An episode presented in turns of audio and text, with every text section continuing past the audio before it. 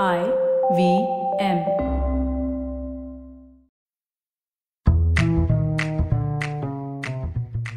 SBI life insurance வழங்கும் ஒரு chip ஃபைனான்ஸுக்கு வரவேற்கிறோம். எஸ்பிஐ லைஃப் இன்சூரன்ஸ் உங்களுக்காக உங்களது அன்புக்குரியவர்களுக்காக. ஆர் ஃபார் ரிசர்ச் அதாவது ஆராய்ச்சி. முதல்ல இந்த வார்த்தைய ரெண்டு பார்ட்டா பிரிக்கலாம். ஆர் இ e, அப்புறம் சர்ச் என்னன்னு தெளிவா சொல்றேன். ரிசர்ச் அப்படிங்கிறது ரொம்ப சிக்கலான புள்ளி விவரங்கள் இல்லை. சிக்கலான நம்பர்ஸும் இல்ல. அப்புறம் ரொம்ப நீளமான ரிப்போர்ட்ஸும் இல்ல. அதுக்கு முழுக்க முழுக்க என்ன அர்த்தம்னா திரும்ப சர்ச் பண்றதுன்னு அர்த்தம். கொஞ்சம் உங்க கண்களை மூடி இமேஜின் பண்ணுங்க. நீங்க ஃபைனான்ஸ் பத்தின பல நியூஸ் ஆர்டிகல்ஸ நாளுக்கு நாள் பாத்துட்டு இருக்கீங்க பணம் ஒரு அடிப்படை தேவைன்றதால இதெல்லாம் எப்பவுமே நம்மள சுத்தியே தான் நடக்குது. சோ நாம முதல்ல புரிஞ்சுக்க வேண்டிய விஷயம் என்னன்னா ஃபைனான்ஸ ஒரு சப்ஜெக்ட் மாதிரி புரிஞ்சுக்க கூடாது அப்படிங்கறதுதான் அத ஒரு ஆராய்ச்சி பயணமா தான் ஆய்வு பண்ணணும். ஆனா எப்படி? நான் உங்களுக்கு தெளிவா சொல்றேன்.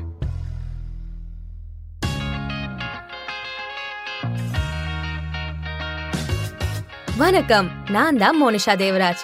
SBI life insurance வழங்கும் பிரியங்கா ஆச்சாரியாவோட அ சிப் ஆஃப் ஃபினான்ஸின் தமிழ் தழுவல வழங்க தான் நான் வந்திருக்கேன்.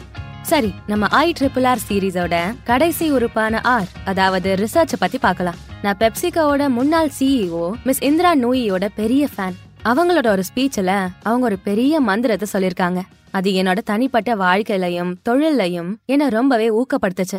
அவங்க என்ன சொன்னாங்கன்னா வாழ்நாள் முழுக்க ஒரு ஸ்டூடெண்டா இருங்க. உங்களோட ஆர்வத்தை எப்போ கொன்னுடாதீங்க. நாம குழந்தைங்களா இருந்தப்போ வானம் ஏன் நீல நிறமா இருக்கு? அப்படின்னு கேட்டிருக்கோம். நாம நம்ம ஃபேமிலி ஃபைனான்ஸ்னு வரும்போது இந்த மாதிரி பேசிக்கான கேள்விகளை கேக்குறோமான்னு நான் யோசிச்சுட்டு இருந்தேன். ஃபைனான்ஸ் சம்பந்தப்பட்ட விஷயங்களை நான் அடிக்கடி பாக்குறது இல்ல அதனால ஒவ்வொரு பொண்ணுக்குள்ள இருக்க அந்த ஆர்வத்தை திரும்பவும் வெளிக்கொண்டு வர நான் உங்களை பை டு ஃபினான்ஸுக்கு வரவேற்கிறேன். நாம ஐ ட்ரிபிள் ஆர்ல இருக்க ஐ ஆர் பத்தி போன மூணு எபிசோட்ஸ்ல கத்துக்கிட்டு உங்களுக்கு நல்லா புரிஞ்சிருக்கோம்னு நம்புறேன். இன்ஃபிளேஷன் ரிஸ்க் அப்புறம் ரிட்டர்ன்ஸ் இது எல்லாத்துக்கும் அப்புறம் இப்போ நாம கடைசி ஆறான ரிசர்ச்ச பத்தி பார்க்க வேண்டியதுக்கான நேரம். நீங்க எங்களோட ஏதாவது ஒரு எபிசோட மிஸ் பண்ணிருந்தீங்கன்னா அத ஐவிஎம் இணையதளத்திலையும் பாட்காஸ்ட் ஆப்லயும் மற்றும் மத்த எல்லா ஆடியோ தளங்கள்லயும் கேட்டு மகிழுங்க. வரப்போற ஒவ்வொரு நாளும் ஒவ்வொரு மாசமும் ஒவ்வொரு வருஷமும் இன்னும் நிறைய ஒரு சிப் ஃபைனான்ஸ் பத்தி தெரிஞ்சுக்க தொடர்ந்து கேட்டுக்கிட்டே இருங்க. சரி இப்போ ஆர் ஃபார் ரிசர்ச் ஆராய்ச்சிய பத்தி பாப்போம். முதல்ல இந்த வார்த்தைய ரெண்டு பார்ட்டா பிரிக்கலாம். ஆர் இ அப்புறம் சர்ச் என்னன்னு தெளிவா சொல்றேன். ரிசர்ச் அப்படிங்கிறது ரொம்ப சிக்கலான புள்ளி விவரங்களோ சிக்கலான நம்பர்ஸோ இல்ல அப்புறம் ரொம்ப நீளமான ரிப்போர்ட்ஸோ இல்ல. அது முழுக்க முழுக்க திரும்ப சர்ச் பண்றது அப்படின்னு அர்த்தம். கொஞ்சம் உங்க கண்களை மூடி இமேஜின் பண்ணுங்க. நீங்க ஃபைனான்ஸ் பத்தின பல நியூஸ் ஆர்டிகல்ஸ நாளுக்கு நாள் பாத்துட்டு இருக்கீங்க. பணம் ஒரு அடிப்படை தேவைன்றதால இதெல்லாம் எப்பவுமே நம்மள சுத்தியே தான் நடக்குது. சோ நாம முதல்ல புரிஞ்சுக்க வேண்டிய விஷயம் என்னன்னா ஃபைனான்ஸ் ஒரு சப்ஜெக்ட் மாதிரி புரிஞ்சுக்க கூடாது அப்படிங்கறதா அத ஒரு ஆராய்ச்சி பயணமா தான் ஆய்வு பண்ணணும். ஆனா எப்படி நடந்த ஒரு விஷயத்த பத்தி நான் உங்களுக்கு சொல்றேன். ஸ்ருதி அவளோட பதினெட்டாவது பிறந்த நாள போன மாசம் தான் கொண்டாடினா. பதினெட்டு வயசுல ஸ்ருதி ரொம்பவே சந்தோஷமா இருந்தா. ஏன்னா பதினெட்டு வயசு தாண்டதுனால நீங்க இனிமே ஒரு குழந்தை இல்லைன்னா ஆயிடும். அதோட நீங்க சுதந்திரமா இருக்கலாம். நீங்க ஓட் பண்ணலாம் வண்டி ஓட்டலாம் செக்ஸ்ல சைன் பண்ணலாம் இன்னும் நிறைய விஷயங்களை பண்ணலாம். இது அவளுக்கு ஒரு விடுதலை பிறந்த நாள். அவ பிறந்த நாளுக்கு ஒரு வாரத்துக்கு அப்புறம் ஸ்ருதி ஒரு விளம்பரத்தை பார்த்தா. அது ஒரு மணி பார்க்கிங் ஸ்கீம பத்தினது. ஸ்ருதி அத பத்தி இன்னும் நிறைய தெரிஞ்சுக்கிறதுல ஆர்வமா இருந்ததால அவளோட அப்பா கிட்ட அத பத்தி கேட்டா.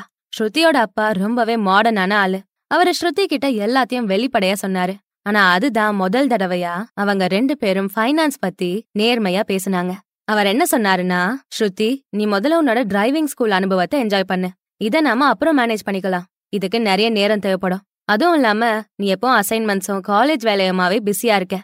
சோ கவலைப்படாத. உனக்காக இந்த விஷயத்தெல்லாம் நான் மேனேஜ் பண்ணிட்டு தான் இருக்கேன். நீ உன் அப்பாவை நம்புறல்ல? அப்படின்னு கேட்டாரு. உலகத்துல இருக்க எல்லா பொண்ணுங்கள மாதிரியே ஸ்ருதியும் ஆமாப்பா நான் உங்களை நம்புறேன் அப்படின்னு சொன்னா. அதுக்கப்புறம் அவளுக்கு பத்தொன்பது வயசாச்சு இருபது வயசாச்சு இருபத்தோரு வயசாச்சு. இப்படி வயசு ஏறிக்கிட்டே இருந்துச்சு. அப்புறம் ஃபைனான்ஸ் பத்தி நிறைய விளம்பரங்களும் வெபினார்ஸும் யூடியூப் வீடியோஸும்னு எல்லாமே நிறைய வந்துச்சு. ஆனா ஸ்ருதி தெளிவா இருந்தா. எனக்கு என் அப்பா மேல நம்பிக்கை இருக்கு. அவருக்கு எது நல்லதுன்னு தெரியும். அவர் தான் என்னோட சூப்பர் ஹீரோ அப்படின்னு நினைச்சிட்டு இருந்தா. ஸ்ருதி நினைச்சது முழுக்க முழுக்க சரிதான். அவளோட அப்பா உண்மையாவே ஒரு ஃபைனான்ஸ் சூப்பர் ஹீரோ தான். அவர் அவரோட பணத்தை என்ன பண்ணணும்னு முறையா பிளான் பண்ணி வச்சிருந்தாரு. அதனால அவங்க ரொம்பவே பாதுகாப்பாகவும் காலப்போக்குல வளமாவும் உயர்ந்துட்டு இருந்தாங்க. கொஞ்ச வருஷத்துக்கு அப்புறமா ஸ்ருதிக்கு என்கேஜ்மெண்ட் ஆச்சு. எல்லா விதமான ஷாப்பிங் சங்கீத் ஃபங்க்ஷன் சடங்கு சம்பிரதாயம் அப்புறம் வழி அனுப்பி வைக்கிறது முதல் கொண்டு ஒரு பெரிய பிரம்மாண்டமான கல்யாணம் நடந்துச்சு. அப்புறம் ஆரம்பத்துல ஸ்ருதி அவ அம்மா கிட்ட எந்த குழம்புக்கு என்னென்ன போடணும்? நாலு பேர் இருக்க குடும்பத்துக்கு மளிகை பொருட்களை எந்த அளவுல வாங்கணும்? அப்புறம் எந்த பருப்பெல்லாம் நைட்டே ஊற வைக்கணும்? அப்படின்னு எல்லாத்தையும் கேட்டுக்க கால் பண்ணிட்டு இருந்தா. ஸ்ருதி அவளோட பர்சனல் லைஃபையும் வேலையும் ரொம்ப அழகா மேனேஜ் பண்ணிட்டு இருந்தா. அப்புறம் எல்லா டாக்குமெண்ட்ஸ்லயும் சர்நேமையும் சிக்னேச்சரையும் மாத்துறதுக்கான நடைமுறைகள் தொடங்குச்சு. அப்போ ஸ்ருதி திரும்பவும் அவளோட அப்பா கிட்ட வற்புறுத்தி கேட்டா அப்பா நான் ஏதாவது சொந்தமா ஆரம்பிக்க இப்போ வாச்சும். என்னோட எல்லா நிதிகளை பத்தியும் சொல்றீங்களா? நான் இன்னும் ஒரு மூணுல இருந்து நாலு வருஷத்துல வீடு வாங்கினாலும் வாங்கலாம். அப்போ எனக்கு இந்த ஃபைனான்ஸ் பத்தி எதுவும் தெரியலனா நான் எப்படி பிளான் பண்ணுவேன்? அப்படின்னு கேட்டா அதுக்கு அவ அப்பா திரும்பவும் உனக்கு இப்பதான் கல்யாணம் ஆகிருக்கு உனக்கு என்ன நிறைய பொறுப்புகள் இருக்கு? ஆனாலும் நீ உன்னோட பேங்க் ஸ்டேட்மெண்ட்ஸ் உன்னோட பாலிசிஸ் அப்புறம் டிமேட் அக்கவுண்ட் டீடைல்ஸ்னு எல்லாத்தையும் நீயே வச்சுக்கலாம். அப்புறம் நீ ஃப்ரீயா இருக்கும்போது அது எல்லாத்தையும் எடுத்து பாரு உனக்கு எப்போ உதவி வேணுமோ அப்ப என்கிட்ட கேளு. நான் எப்பவும் உனக்காக இருப்பேன் அப்படின்னு சொன்னாரு. ஸ்ருதிக்கு அதிகாரம் கிடைச்சது. ஆனா அவ அப்பா சொன்னதும் சரிதான். அவ நிறைய பொறுப்புகளை சமாளிச்சிட்டு இருந்தா.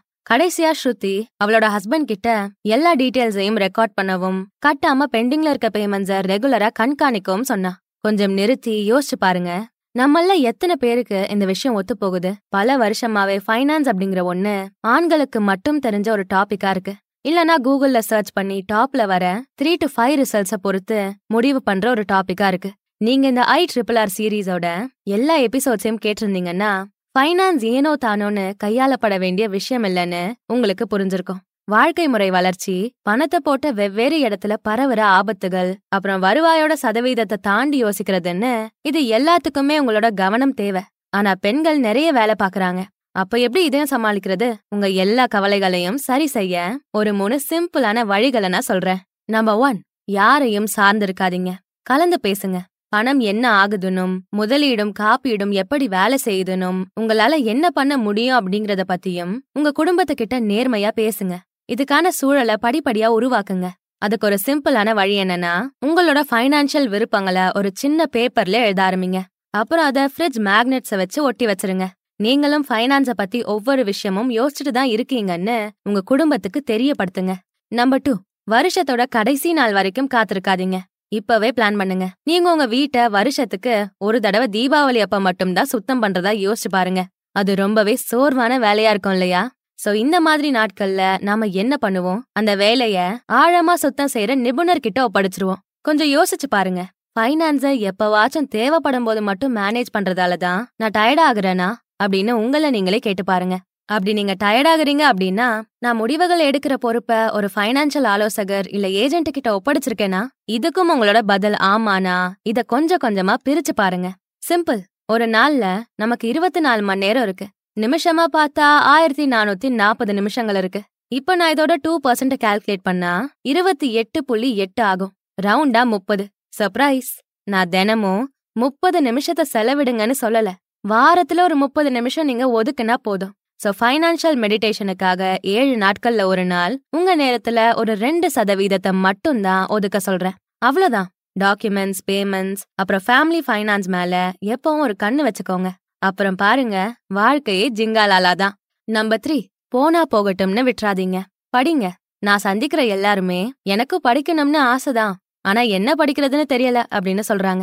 யாரு எதையெல்லாம் கட்டுப்படுத்துறாங்க அப்படின்னு நம்ம எல்லாருக்குமே தெரியும். அதாவது பேங்கிங்னா ஆர்பிஐ மார்க்கெட்ஸ்னா எஸ்சிபிஐ இன்சூரன்ஸ்னா ஐஆர்டிஏ பென்ஷன்ஸ்னா பிஎஃப்ஆர்டிஏ எக்ஸெட்ரா உண்மையை சொல்லணும்னா சர்க்குலர்ஸும் நோட்டிபிகேஷன்ஸும் இருக்கும்னு நினைக்கிறதால தான் நாம அவங்களோட வெப்சைட்ஸ் அவாய்ட் பண்றோம். ஆனா அவங்க எல்லார்கிட்டயும் சிறப்பான கன்சியூமர் எஜுகேஷன் மெட்டீரியல் அதாவது நுகர்வோர் தெரிஞ்சுக்க வேண்டிய வழிமுறைகளை வச்சிருக்காங்க. ஆர்பிஐயும் ஐஆர்டிஏவும் காமிக் கேரக்டர்ஸ வச்சிருக்காங்க.